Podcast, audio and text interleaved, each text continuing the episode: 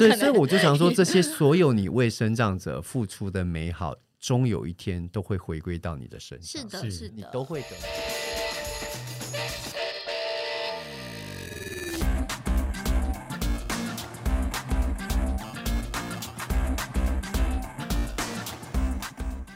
迎大家来到运动人的 Pan Cave，我是 Windy，我是老吴，老吴。我们访问完了国展之后呢，今天这一位，我觉得他们算是冤家吧，推坑手，推坑手。因为上一次访问红国展，我们的视障运动员。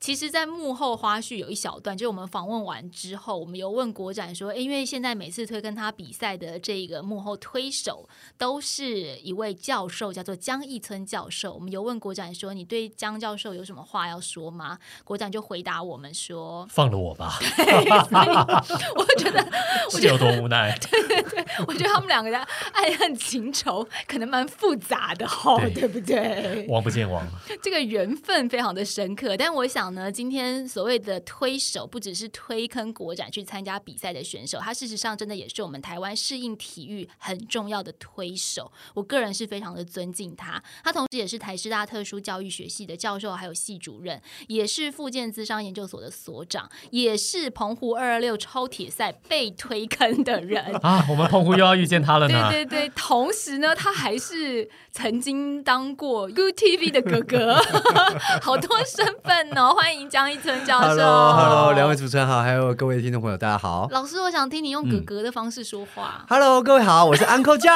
哎，高酱尖叫声。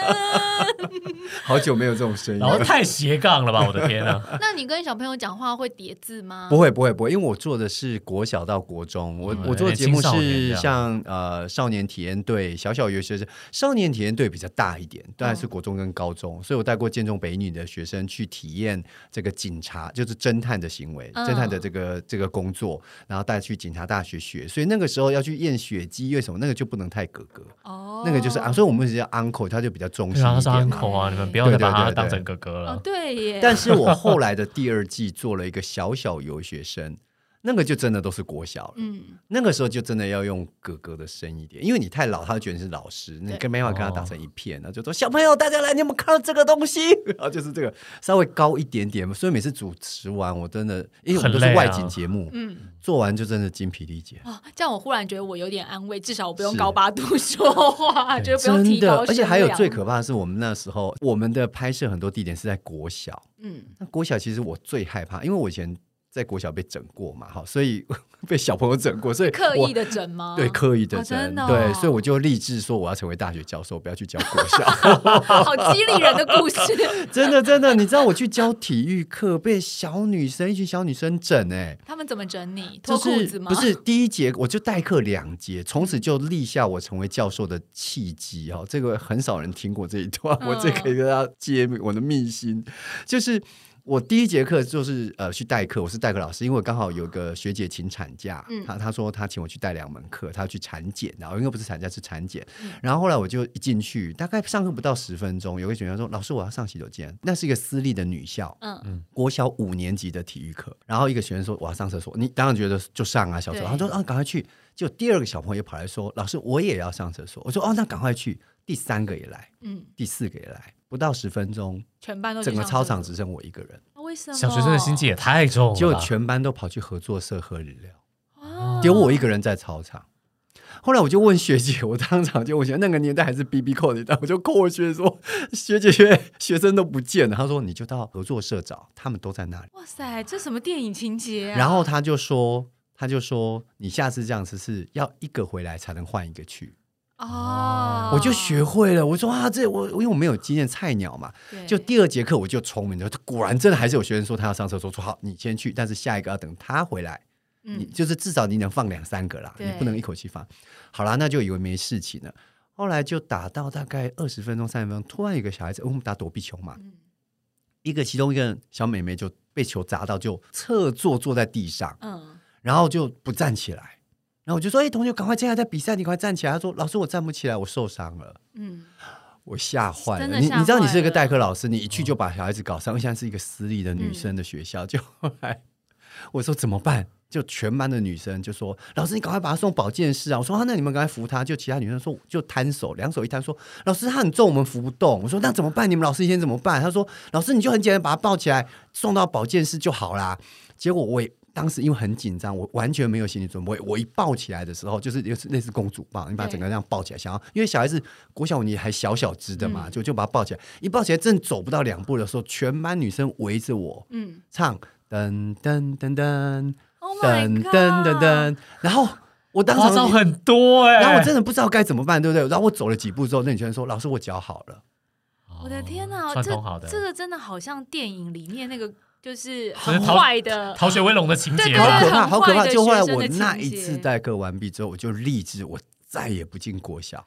一个大学教授的诞生，故事也太奇怪了。老吴，你知道那个就是以前康熙来了啊，小 S 跟那个康永哥不是都会有小本本嘛，就是写八卦。我觉得我们运动人的 pancake 也可以有一个小本本诶，就是等一下我就要递我的小本本给给教授说，请你写下那个女校名字。而且刚刚讲到的，哎，好像跟体育课跟运动人有一点关联，嗯但是又好像没有什么关联。这样，老师自己其实是跆拳道啦，以前是学跆拳道而且是蛮厉害的跆拳道。也没有到很厉害，就是我现在就是呃段位的话是国际五段，嗯，然后是考过国家级教练，我有国家级教练证。对啊，这样很厉害。有教练证是蛮厉害的啊对啊，你也是因为这些学生欺负你，促使你想要把跆拳道练好吗？对对对，不要让人家欺负我。不是啊，是小学生你也没办法都要动手吧？至少可以自保。不是，那是一种阴影，校园霸凌的阴影。对需要重建一下自己的信心。对，所以这一切都是环环相扣的。老师，你的斜杠人生其实最后都是扣在一起的，自己帮老师下结论。但是言归正传，以上这些跟所谓的适应体育嗯好像都有一点落差。对，比较差比较远一点。其实比较远其实比较简单讲，就是说，其实我大学念的是兽医学，嗯那兽医学我做的是呃，我在的实验室是实验动物研究室。实验动物研究室就是很多不能在人身上做的实验，我们在动物上面做。嗯所以那个时候我就看到了很多实验动物的研究。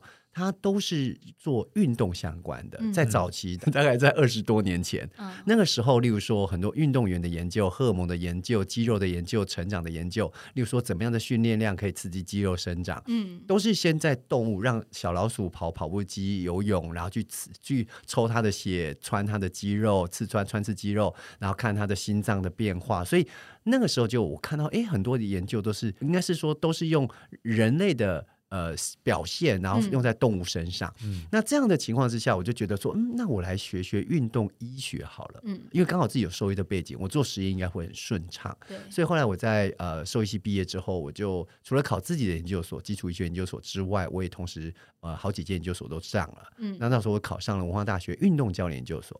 那在运动教教练研究所，我就专攻想要呃当一个教练嘛，想要念运动医学。那刚刚好，我的指导教授他本身就是做身心障碍特殊的孩子的相关研究，所以就这样子就跟着做身心障碍。因为早期我我记得那个年代就是呃减肥事业最巅峰的状态，民国大概八美十登峰正在啊，夯对对 Trust me, you can make it 就梅登峰啦，这些很棒。你菲梦斯啊，这些正啊。嗯所以那时候我其实我一开始比较有兴趣的是肥胖。那我本来想做肥胖的研究，事实上我后来我的硕士论文的确是做肥胖。嗯那在做肥胖的过程当中，我就发现到谁最容易肥胖？身心障碍的孩子最容易肥胖。哦嗯，因为就是很多爸爸妈妈有点补偿的心态，孩子要什么，反正他就已经，例如说看不到啊、听不到，或者是智能比较不好一点，就是我觉得我亏欠他，所以我就拼命给他吃，他喜欢就吃。嗯。所以早期有很多应该叫做营养不良，所谓不良不是不够，是太多太多，嗯所以那个时候我就开始关注到说啊，原来身障孩子的爸妈的相处教养都会有些状况。我觉得可能不只是补偿心态，还有一个是保护心态，不想让他们觉得运动很危险，怕他们跌倒，嗯对对对怕他对对对们怎么样。冲撞受伤。对对对或者一开始就觉得他们也许先天有点不足，他们也许就不适合运动。对还有一个最大的原因是在那个年代，大概二十多年前哦，我也有读书高。例如说，他假设他今天是脑麻，或者是他今天是小儿麻痹，或者他是任何的身体不舒服，他就说你体育课你就在教室里，还可以利用这个机会多念一点书，然后考好一点的学校。好，所以在那个年代的确有很多很多的运动的阻碍，阻碍到孩子。第一个他吃太多，第二个他没有动。嗯那所以这类胖胖的小孩就很多很多。那后来我就觉得说，嗯，这是一个有趣的议题。后来我的公费留学考，教育部公费留学考，我就考了适应体育这个专业，嗯那就是呃专攻身心障碍者的休闲跟运动的规划。嗯，所以其实不只是运动，包含他们的休闲也在这个范围当中。没错，没错，很多就是运动会先从休闲开始，就是嗯说他先选择一个他喜欢的，mm. 然后慢慢慢慢再进来。就像人家推你们铁人，一定说啊，这三项你随便挑一项来接力就好了很，懂很懂，对不对？然后慢慢在第二项，在第三项，拓展就是这样被。推坑的。对对对，啊但是 适应体育嗯这个名称啊，是本身我就觉得蛮微妙的，嗯因为他讲适应体育，它并不是比如说推广，或是嗯并不是促使。对对他其实对对，这个适应这个字眼讲的身心障碍者，就是他跟社会的关联其实是是很密切。他的适应是社会适应，也是是里面的人的适应。团体对对的适应，对对对，它的英文的专有名词叫做 APE，哈，三个字的简称叫 APE，叫做 Adapted Physical Education。那它很强调是说，这个 Physical Education 体育的这个本身呢，它是要 adapted 的，它是要去调整的、去适应的。就是说，今天每一个人都可以运动，它很强调每一个人，好，包括你临终在床前，他都有他适合的运动。那重点不在。你能不能做什么运动，而是这些运动怎么样调整成你可以的。哦，你可以的状态，所以这他认为所有的体育课他都可以量身定做。嗯例如说，我们有很多重度的呃或极重度的脑麻孩子，嗯他可能就躺在那个地方。那这时候体育课可以教他什么？他怎么上体育课？其实还是可以哦，因为体育课里面包含四个层面。好，它包含第一个叫做认知，好，嗯就是我我知道一些事情。情谊，我喜不喜欢运动？然后技能是我们目前比较普遍学的，例如说在体育课学投篮，那个叫做技能。还有行为，就是你因为上了这前面三个，你每天的日常行为，你会不会主动跑去篮球场打篮球？嗯好，你主动跑去田场跑步。那其实，在例如说很多重度或极重度的身心障碍孩子的话，他其实虽然他的后面的这个行为跟技能没有办法学，嗯但是他可以学认知跟情谊。嗯好，他可以喜欢上运动，然后喜欢看运动，看得懂运动。我们曾经就有一位很严重、很严重的脑性麻痹的孩子，他非常非常喜欢足球。哦那他在高职的时候呢，这是在德国我看过的一个例子哦。他当那时候说，他体育课老师说你最喜欢什么运动？他说我最喜欢足球。其实那老师其实心里很慌，因为足球场的那个草很贵，他又是用电动轮椅，但会把草都碾坏。结果不是那意思，就不是，他说我喜欢看足球。哦他说好吧，那我们全班第一堂先来看个足球。但是没有想到，他对足球的规则还熟得很，因为他爸爸每天从小到大，他看了十几年的足球。嗯然后他对欧盟啊，那个那个地方欧欧洲联队的每一个球员了若指掌，天哪，我觉得这件事情好重要哦。对嗯对，他又很喜欢看足球。对，重点是哦，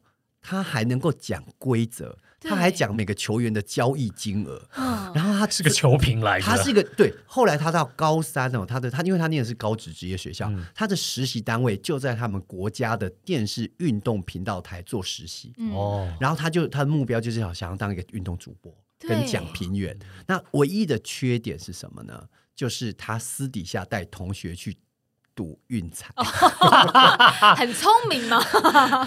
就是也算是有把自己擅长的事情用在，但是老师非常生气，因为老师没有揪老师去，结果他们还 他们还赚很多钱这样子。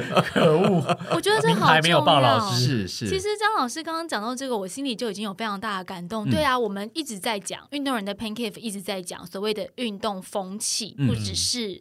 运动本身去做这件事情的风气，观看也是一种风气。嗯嗯像我们就会很希望说，观看之后有了所谓的风潮，嗯。这个运动会受到关注，有厂商挹注，它才会有永续发展的可能性。是是。我觉得这个好重要，对他们没有办法从事，可是他们他们可以当球评，他在里面得到快乐。对。对啊，可以享受观看的乐趣也很重对要。他甚至可以以此为职业，如果你今天甚至赌看到一场职业的比赛，一场 NBA，一场嗯。MLB，、你手双手握紧的等那个最后一球的那个一刻，如果全台湾有一半以上的人都能握着双手帮某一对加油的时候，我们的运动风气怎么会弱？绝对不会弱。所以其实身障者、身心障碍者、特殊需求，甚至是高龄的，都非常非常需要。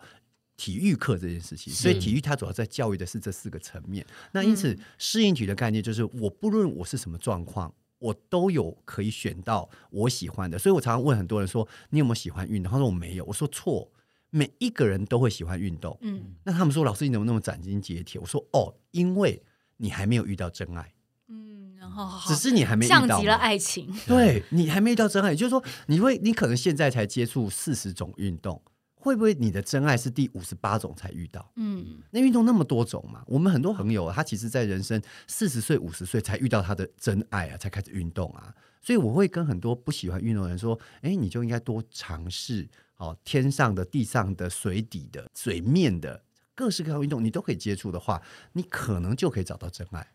老师的推坑话术高一个层次，对啊，好比我们哦。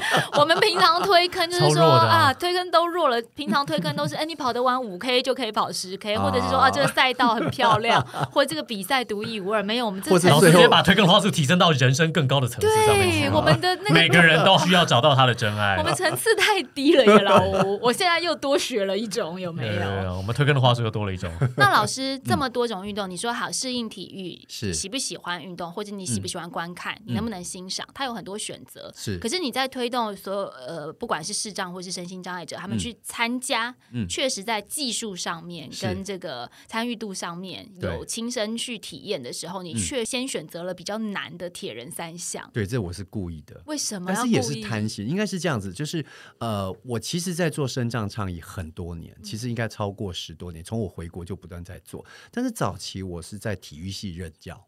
啊，早期我在其他的，我在北体也教过，张师大也教过，或者是平科大，我都是担任呃体育相关学系的教授。但是我会当时会在推动，会一直觉得有点孤单，因为在体育或是在运动界哦，其实我们比较关注的是精英英选手，嗯，就是你没有拿到金牌，你拿到银牌、铜牌的，嗯，well，就是还 OK。你没有比选上奥运，哦，那就还好。亚奥运项目才是项目，非亚奥运的大概就不是项目，所以多少会有这种大小眼。我以前当过体育室主任的时候也是这样，就是这一队有拿牌，我就会给他多一点补助；没拿牌啊，对不起，你就减少几次出去比赛，因为你就是没拿牌。那所以在那样的环境之下，我要推动实体体育，经常会觉得很孤单，很不容易哦。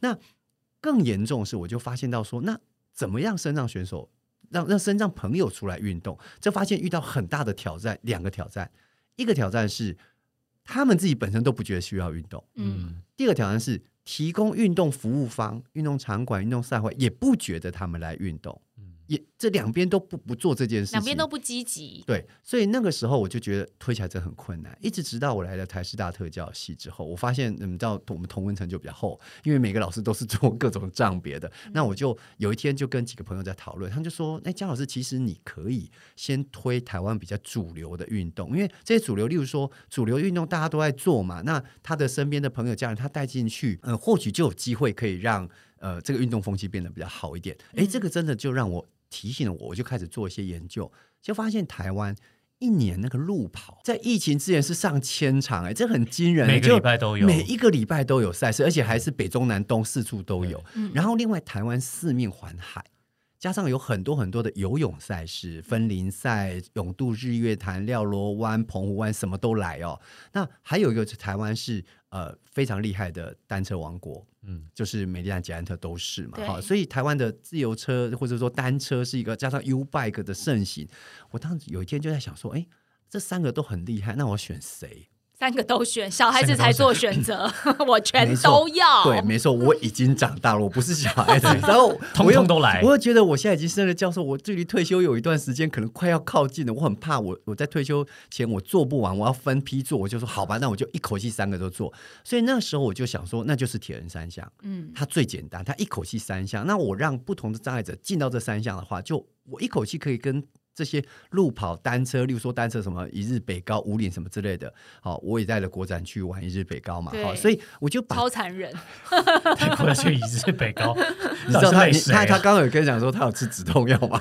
这个他没有说。竟然还吃了止痛药，啊吃了禁药上场，对很，残就是忍就是我觉得就一口气你可以把这三件事情推出去，所以其实今年我已经开始跟呃这三件赛事的赛会单位开始讨论了。嗯也就是因为我觉得真的是因为像国展这样子的朋友已经完成铁人一一三了，所以我就有这个说这么难的赛事我都能完成。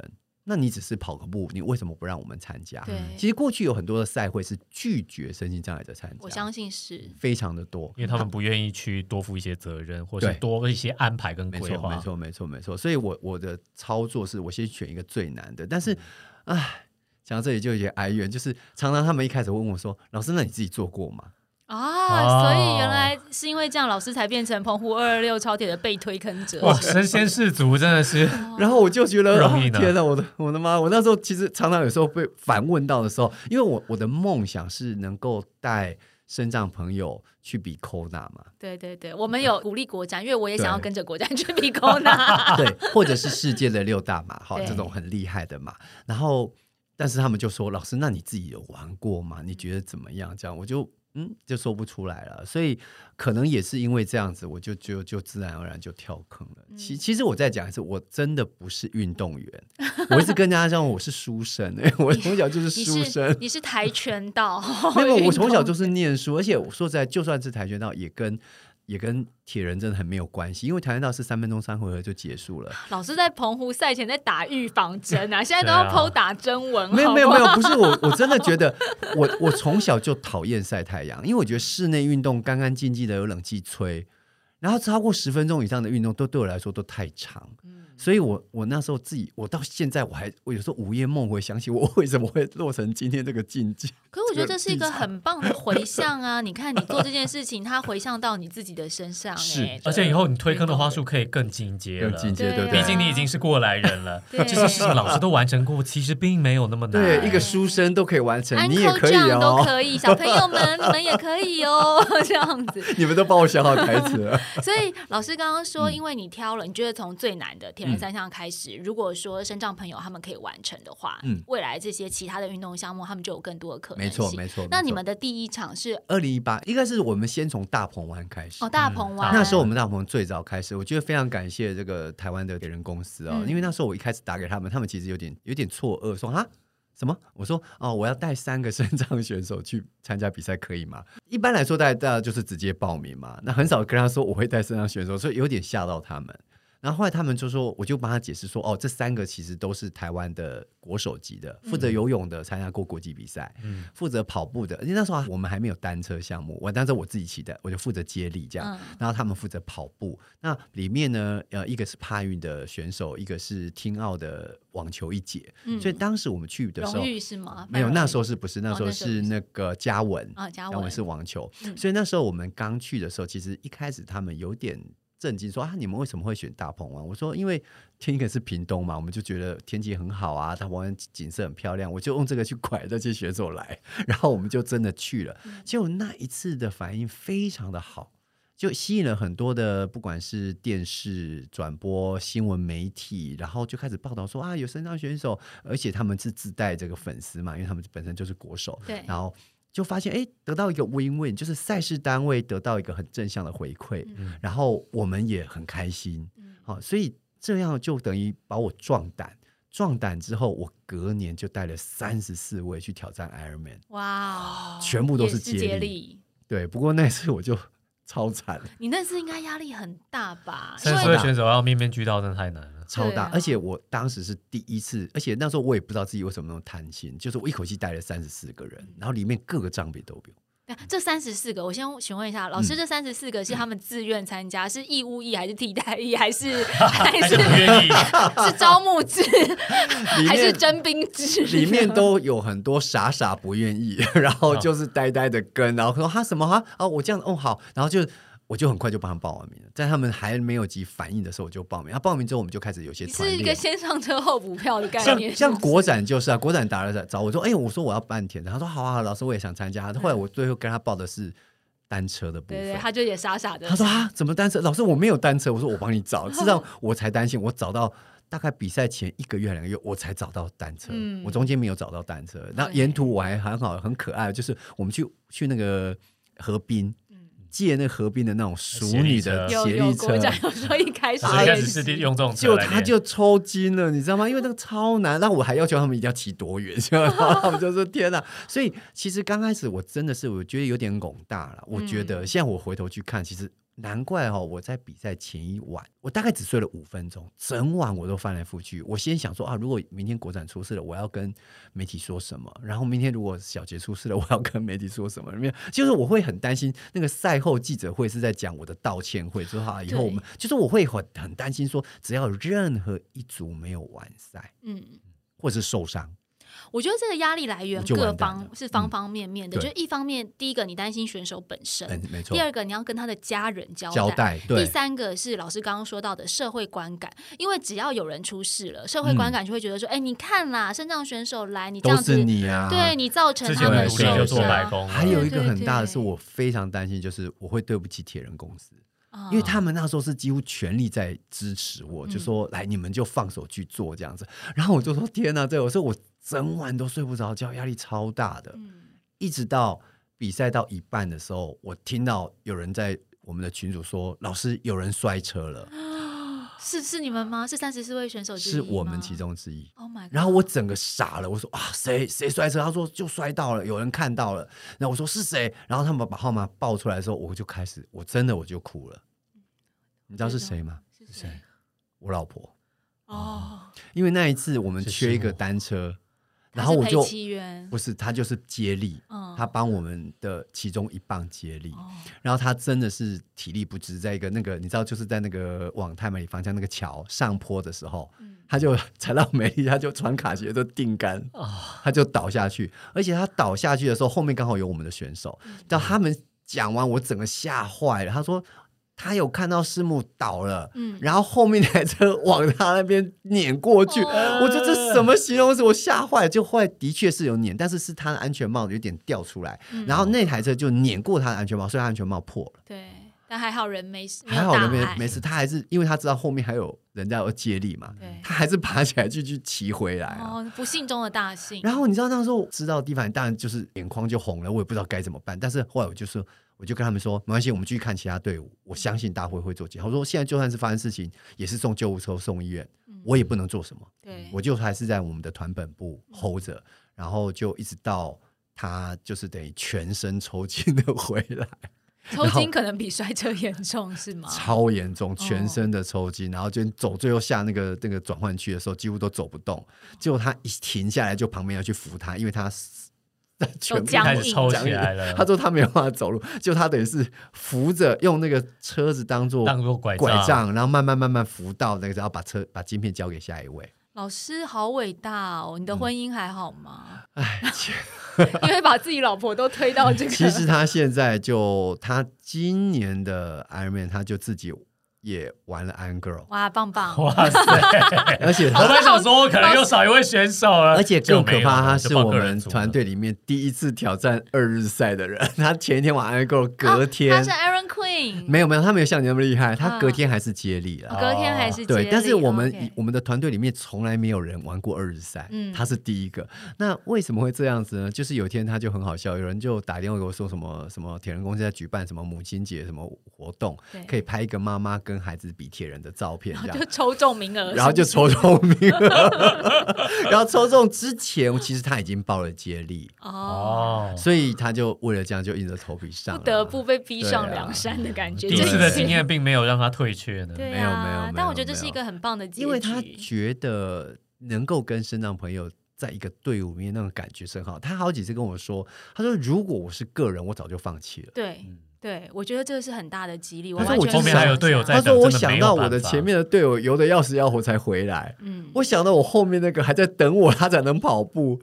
他说我我没有选择。嗯他第二次更惨，他第二次也是接一一三的单车，他在最后终点的一公里还两公里爆胎。嗯，然后用推的跑回来，他后来就因为他是我们是穿那个嗯铁人卡鞋嘛，是赤脚，他就打赤脚，嗯在这么热的天气跑了一两公里，直接推着车回来。他回来的时候，整个脚全部都是起水泡。嗯，然后我真的也是啊，后来我就跟他说，当我老婆真辛苦，没有没有没有，前阵子那个大 S 再婚的时候，不是大家都在讲说二十年不换电话，然后就发一些文嘛。嗯，然后张老师 张教授其实在他 FB 上也发了一个很浪漫的，说他前女友二十年电话也都没有换，其实就是现在的老婆。我现在懂老师你为什么要发那一篇了，你就时不时要表达一些爱意，对对来弥对补你，来维系我的婚姻，对对对，维系你的婚婚姻真的好不容易婚哦。姻不容易，真的不容易，真。的不容易。对，但是我觉得其实这反映出很多的面向。嗯第一个是说，在比赛中，老师你看你这种心情这么的紧张，嗯。一分一毫都会让你坐立难安。另外一方面就是说，我们其实在这里面得到的都是正向的，很正向，非常对啊，我觉得每一个人都被激励。你的老婆、铁人公司、嗯。赛场边的观众，或者是。是这些身障选手，我们大家都一样的被激励到。我觉得它就是是一个互相正向的能量影响。但并不是所有的赛事单位都像铁人公司一刚开始可以这么的支持，或者是说比较呃配合你们的需求。其实老师也碰过很多软硬钉子吧？是啊，我们呃很早期哦，现在我希望这件事情不要再发生。我们很早期在河滨有一些嗯比赛，就是所谓的路跑，四 K、五 K、十 K 嗯的路跑。那我们有之前有生长者，他本来就是很喜欢运动的，然后但是后来他因为车祸，那脊椎损伤，就只能坐轮椅。嗯，那所以，但是他的全家人都喜欢路跑，这已经是个既有的事实。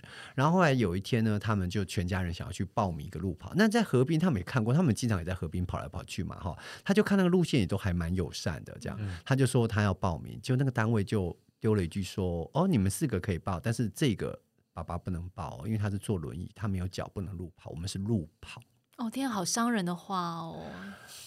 我觉得可能有时候讲话那一方也许没有那么大的恶意，，但是对听起来听起来非常不，以听起来很不所以后来那次真的让我非常非常的生气。你去想象哦，就是呃，在早上的我我前阵子还在其他节目分享，就是说一大早五六点，全家人在河边吹着微风，然后就走一段，那爸爸们推着轮椅一段，这又是多么美好的事情！因为弄完之后，吹着这个清晨的微风。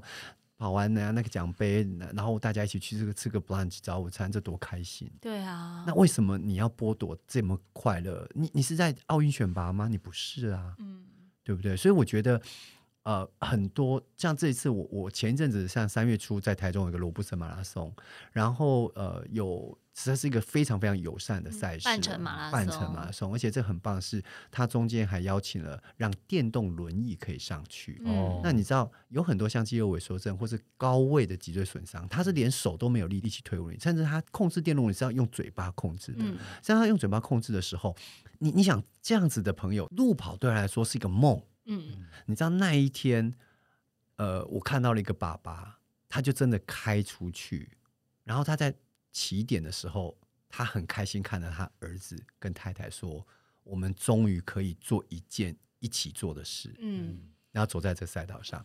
然后一开始我真的在他前面，因为我是领跑的嘛。那我回回头看，我就说：“爸爸加油！”然后他爸爸看着我笑一下，说：“是他们两个要加油。”然后我还不晓得为什么，我还不晓得为什么。就后来出发没多久，我听我的助理说：“老师，我听到他们在吵架，为什么？因为妈妈骂爸爸说你开太快了。因为它是电动的，不是我刚刚眼泪快要滴出来，觉得鼻酸，就我现在又收回去了。婚姻真的不容易，真的不容易。婚姻真的开是方面面的，真的，但但是我真的觉得在那个路上，我也看到很多像智能障碍的孩子，妈妈。真的，我在路上，我亲眼看到那个妈妈求的儿子说：“你可以慢一点吗 我懂这种心情，真的，我？”因为那个孩子是智能障碍，他十七八岁，正会跑的时候，嗯然后儿子回头看一下，说：“妈妈，你是不是老了嗯，这个是不是不敌岁月的推移？？” 对，所以很多妈妈一直觉得，还还有些妈妈她明明自己跑得很慢，还问儿子说：“你还可以吗？”妈，儿子说：“我还可以，是你还可以吗？”所以在这个跑道上，你可以看到很多真实的人生在里面。嗯，那有些孩子是脑麻，他可以推着这个 friend running，就是一个辅助的器材。那各式各样，你去想，这种是一个多么美好的画面。但是你知道台湾有多少多少的路跑，几乎都婉拒这些朋友参加。嗯，我记得张老师讲过一个，呃，跟我聊过一个非常棒的观点哦，就是说我们刚刚一直在讲，其实适应体育老师已经说了，他可以参加，他也可以只是观赏，嗯，这是一个风气。另外还有就是说，其实当你拒绝这些身心障碍的朋友加入运动世界的时候，其实你就少掉了非常多，就是在运动基础底下可以成长的空间。也就是说你你少掉，我们讲商业一点好了，就是你少掉了这些观众，跟你少掉了这一些消费者。但其实，当你可以接纳这些人进来的时候，运动产业一方面我们可以了解身障选手，另外一方面，呃，运动产业是会跟着被蓬勃发展起来的。是，光看人数就很惊人啊！台湾，我们就以台湾，我们不要看全世界。台湾的话，我们光生长者就有一百二十万，嗯领有生长手册。那台湾因为是福利制，所以这个生长手册相对起来是比较难取得的，嗯所以里面有很多的黑素是我们。不知道的，那这个黑素就包含暂时性的失能，例如说车祸可能需要坐轮椅一年，嗯哦，或者是癌末，或者很多很多各式样的失能的老人，刚开始失能的前几年几乎都拿不到生长手册，所以在这个情况之下，很保守、很保守的估计，大概有百分之十五是所谓特殊需求的朋友。对，那这些特殊算起来就是三百六十万了、哦。那三百六十万，你再看哦，每一个生长者都有一到两个照顾的人。对家庭家庭，那这两个照顾人会因为他去不去一些地方而决定他们去不去一些地方。嗯所以你如果不让生长者来参加这些赛会，你等于在台湾你婉拒了一千多万的人，对，等于台湾一半的人口。嗯所以代表我们的身障的相关的，不管是我说讲商业商机，你现在要推广是已经运动的人，还是你想推广不运动的人的蓝海？对，不运动的人谁最多？生长者最多，嗯所以这才是我觉得我们各个不同运动在做 target、在 TA、在设定的时候，应该往这个族群移动。对，所以不管是站在我觉得社会意义上面，就是说我们在商言商也是一个非常是啊，是啊，很棒的角度啊。对，一方面是商业，另外一方面，我们常常讲的是好像公益或是社会关怀。嗯嗯嗯其实你拉到所谓的经济发展上面，它也是同样它重要是一个正面的帮助。对，另外老师还有一个观点，我也觉得很重要，就是说，呃，张教授有讲过，其实我们每一个人都是生长候选人。没错，没错。我这边也是提供一个数据，其实数据就会说话。一百二十万的生长朋友里面，百分之八十八都是后天。嗯后天表示什么？就是他们不是一出生就这样，他是后来才这样。那你我就是候选人了。对为什么？因为我们都会老。那还有就是很多的意外、嗯，疾病，各式各样，其实在我们的生活每一天都会发生。所以我们不能觉得说啊，身障议题、身障者的权利跟我没有关系，其实跟你我都有关系。今天哪怕你开一个玩笑，你怎么知道你隔天你家人不会变成这样？对，这是不可以的，因为你必须要有这个知觉。好，如果当这个社会对身障者很不友善，举例来说，例如说，呃，这个是这个这个比赛，或者说啊，假设这个运动中心他不欢迎视障者进去，有一天你要是看不到的，你爸爸妈妈眼眼睛不好了，那他就少了一个地方可以去。嗯，所以我常常跟大家讲说啊，老师老师你好，好有爱心。我说对不起，我没有爱心哦，我其实很冷血的，因为我说 我的爱心如果用爱心在过生活，我爱心大概二十年前就烧光了。我有的是专业，嗯，跟第二个我有的是理念。哦，我我必须说，我对身障朋友有时候其实是很严格跟很凶悍的，就是他们会觉得老师常常就要求他们很严格，尤其到比赛前，我都会测他们的一些成绩，然后我都会把、哦。对我都会把他们的成绩抓到，说每一队，所以我们队没有办法说永远都是这样怎么出台，我们都会把每一队抓到是刚好可以完善，嗯所以有快有慢平，均可以过关。对我都会抓那个成绩，除了我自己我没办法抓之外，其他我都会去抓。然后呃，应该是说我在想的是，我今天以后我要活在什么样的世界，嗯，跟什么样的社会。我的有天我发现，哎，我需要配老花眼镜了，待会我眼睛开始不好了。然后有天，哎，我发现我去检测听力，我某个音频开始听不到了，因为人都会老嘛。好，那你就会发现说，如果有一天你看不到、听不到、行动不方便的时候，你觉得你能不能快乐的去参加路跑？你能不能快乐的去运动中心？你能不能快乐的出到外面的生活？如果这个街道，其实台湾还有很多的街道是无障碍，是叫超障碍空间。对，你知道，在很多地方哦，你要走到火车站，你那沿途的骑楼是没有办法通行的。是，你走外面一点是停车位，嗯所以通常如果你是坐轮椅，你得推在机车道。今天对这件事情非常的有感，嗯就是因为今天我们录音，其实，在江老师之前，我们录了国展的这一嗯集。那因为国展搭捷运，我去捷运站接他，嗯带着他走到我们的录音室。呃，平常我其实没有这样的经验，这也是我嗯第一次。但是呢，我在走的过程当中，因为我才会知道国展的需求，或是我会注意他行走的路面。是那大家都知道，我们那个人行道上面其实是有那个视障的砖，是就地砖、砖导导盲砖，对。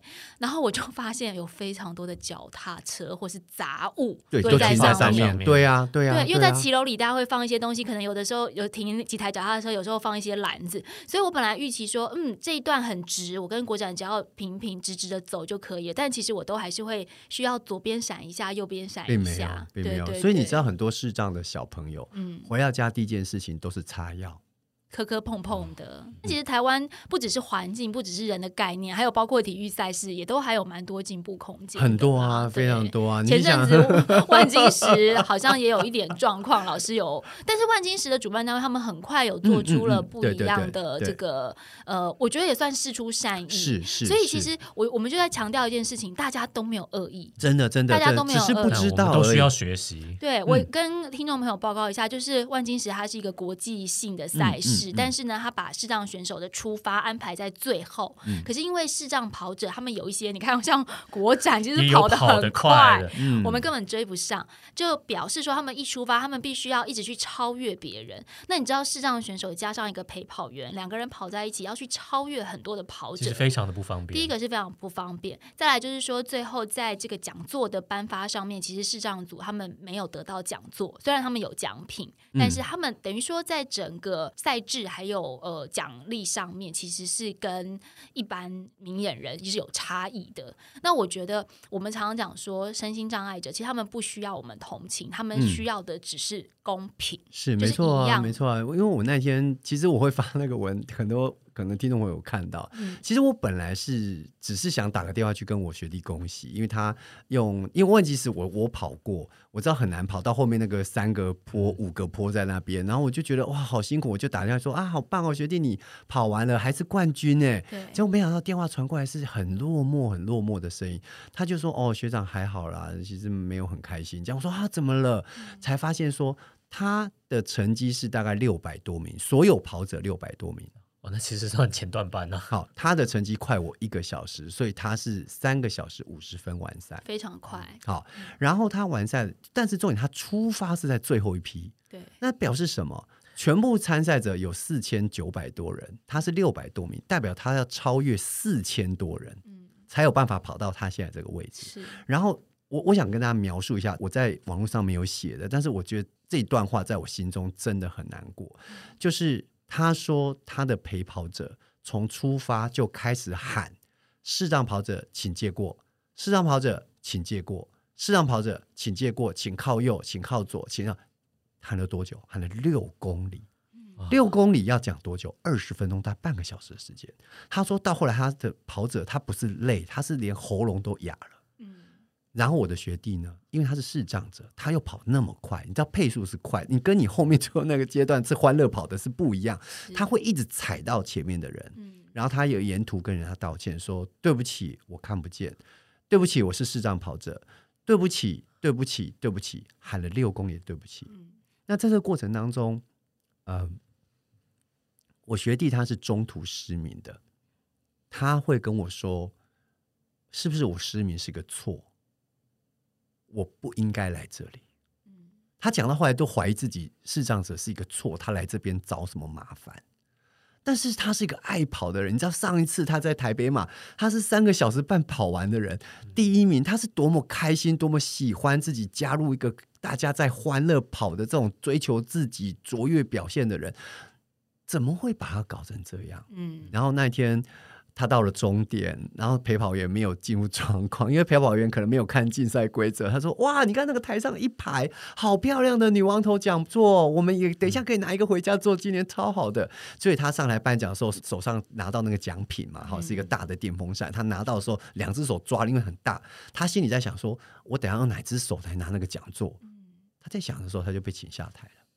因为在赛程上面并没有提供，因为赛程它的大会的赛程的确明文规定，全马组分成三组：男子组、女子组与视障组。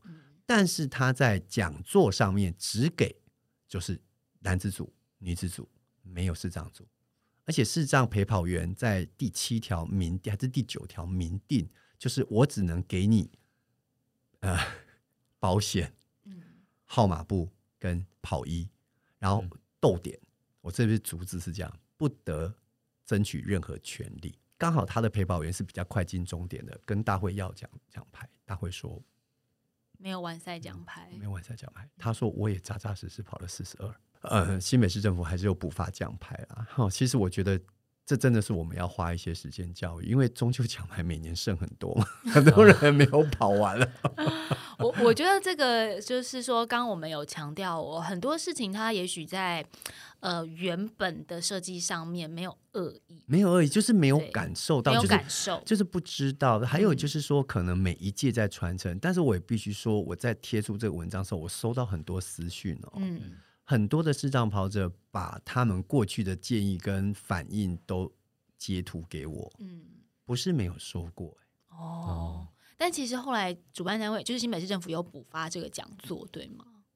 目前只有说补发。呃陪跑员的陪跑员奖牌奖牌讲座没有说，哦，但是以国际赛制，其实我们一直讲说台湾的嗯运动赛事要跟国际接轨。事实上，我觉得张教授也可以给我们一个比较具体的好建议。，我跟你具体讲，好，我们现在看世界就不用看其他，我们就看金标最高等级的世界六大马。嗯，所有的马拉松，第一个都配备有精英轮椅组。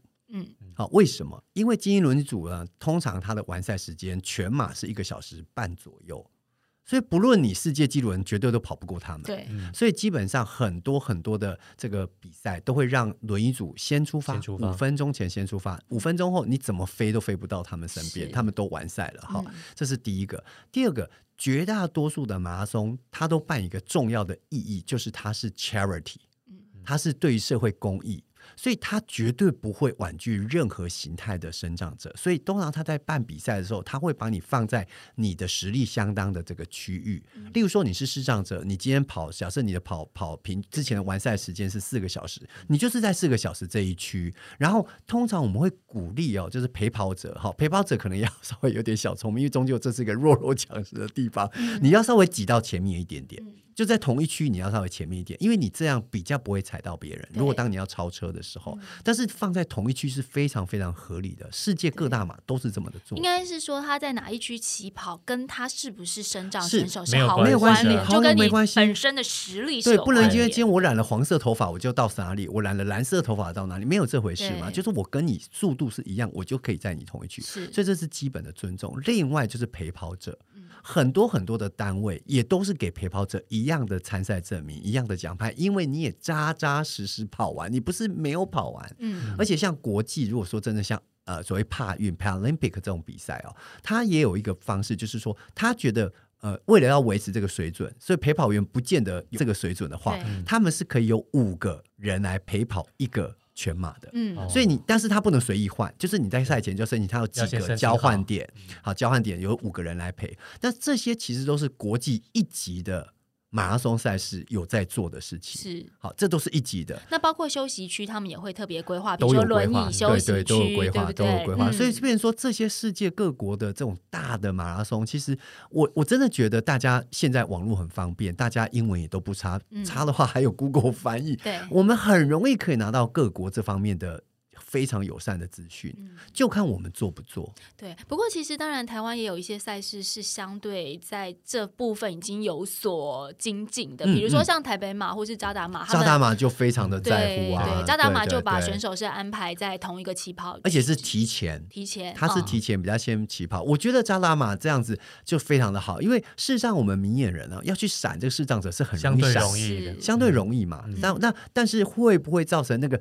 真的要极限冲刺成绩的一点点阻碍？我相信也是会。嗯，所以我觉得，如果相对这样，如果是一个比较呃强调有人要冲成绩的，好，我们也觉得不能因为身障者而阻碍到他们的权利嘛，大家都互相尊重。所以我觉得放在适合的呃时间段，这个是比较合理的。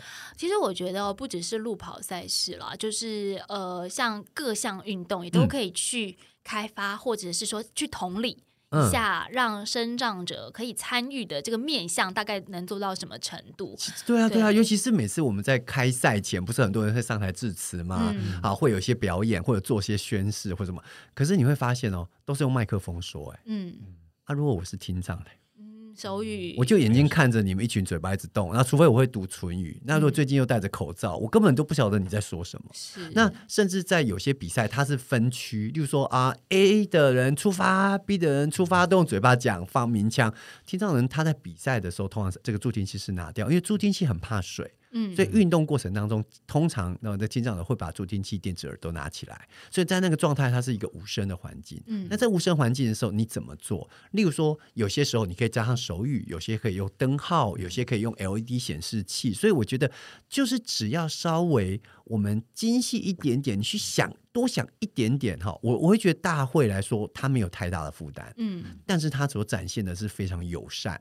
例如说上次的罗布森马拉松，因为他开放电轮，那我就提醒他说：“哎，电轮会不会跑四公里完回来没电？嗯，他要回家哎、哦，那怎么办才会讲，嗯，所以他们大会就在终点就设立了让电动轮椅充电的充电站，是就是这么简单，就是这么贴心。然后身障者他要去领那个物资，常常我们知道赛会的那个物资啊，都要排队排很长嘛排很长。它有个蓝色通道，专区，我就觉得很好啊，就是他就这个小小的一个贴心。你去想，有一天你阿嬷或你阿公也想比的时候，他在那边会那么开心。你下次问阿公阿嬷你要不要继续路跑，他当然要去啊，嗯。他当然要去。我觉得我们都需要学习啦，嗯。就是整个社会都需要去学习，因为有一些像其实张教授刚刚讲到的这种呃，包括就是说电动轮椅要充电啦，嗯。怎么回家这些，我相信大家可能因为经验值实在是太少了，所以说没有办法去设想到这么多。但我也觉得没有关系，透过很多的活动，我们都一点一点的吸收，嗯是。包括就是上次山水铁人跟国展嗯。认识了，是。然后一起接力，包括最近我加入了台北铁人福伦社，那因为福伦社里面有很多，我们有一个身障铁人队。嗯对，所以我也跟他们一起去玩了一些趣味铁人赛啊，或是跟他们一起运动。我觉得我也在学习，嗯就是我也觉得啊，这之前我没有想到哎、这个嗯我之前嗯完全没有感受哎、所以我想大家都可以开启这个学习的心，因为未来这就是我们可能会存在的事 情。我们自己，我觉得老师讲的好好，就是这也真的不是一个利他的行为，这真的是是一个利己的举动，为了我们将来的着想。对，也许你看像我这么常摔车，对不对？就是我摔车完之后，假设我 KOM 还想骑，我所以我就想说，这些所有你为生长者付出的美好，终有一天都会回归到你的身上，是的，是是的，你都会得到这些好处的。对，是的。最后呢，我还是要问张老师一个重要的问题，嗯就是澎湖二二六准备的还好吗？以身作则啊，以身作则，老师。我努力，我努力，我们赛道见。我不晓得最后会怎么样，好吧？如果假设有机会，我们再回来分享这一段。我们节目播出的时候，应该澎湖已经比完了。真的吗对对对播出的时候可以去那个官方网站查一下。蒋老师的蒋老师哎、为什么不查你们两个就好了？因为我们比较关心老师，因为你是表率，你要让大家，因为我觉得像国展他是台湾第一个完成铁人三项一百一十三公里的视障选手但是我今天问他说，那你要不要挑战二二六的时候，他还是有所犹豫嘛。是，但是呃，因为如果老师你是他们的表率，当你完成了，你才会推动他去做这件事情。对啊，我其实你要跟国长说，我去比就是为了他。是是是，所以呢，希望老师可以完成，比 希望我自己可以完成还有更高的好了，我们都一起完赛。好，我们一起完赛，一起完赛。嗯今天谢谢老师来分享，非常感动。谢谢希望大家都可以努力的朝着我们更有同理心的方向前进，好吗？谢谢大家收听，我们下次见，拜拜拜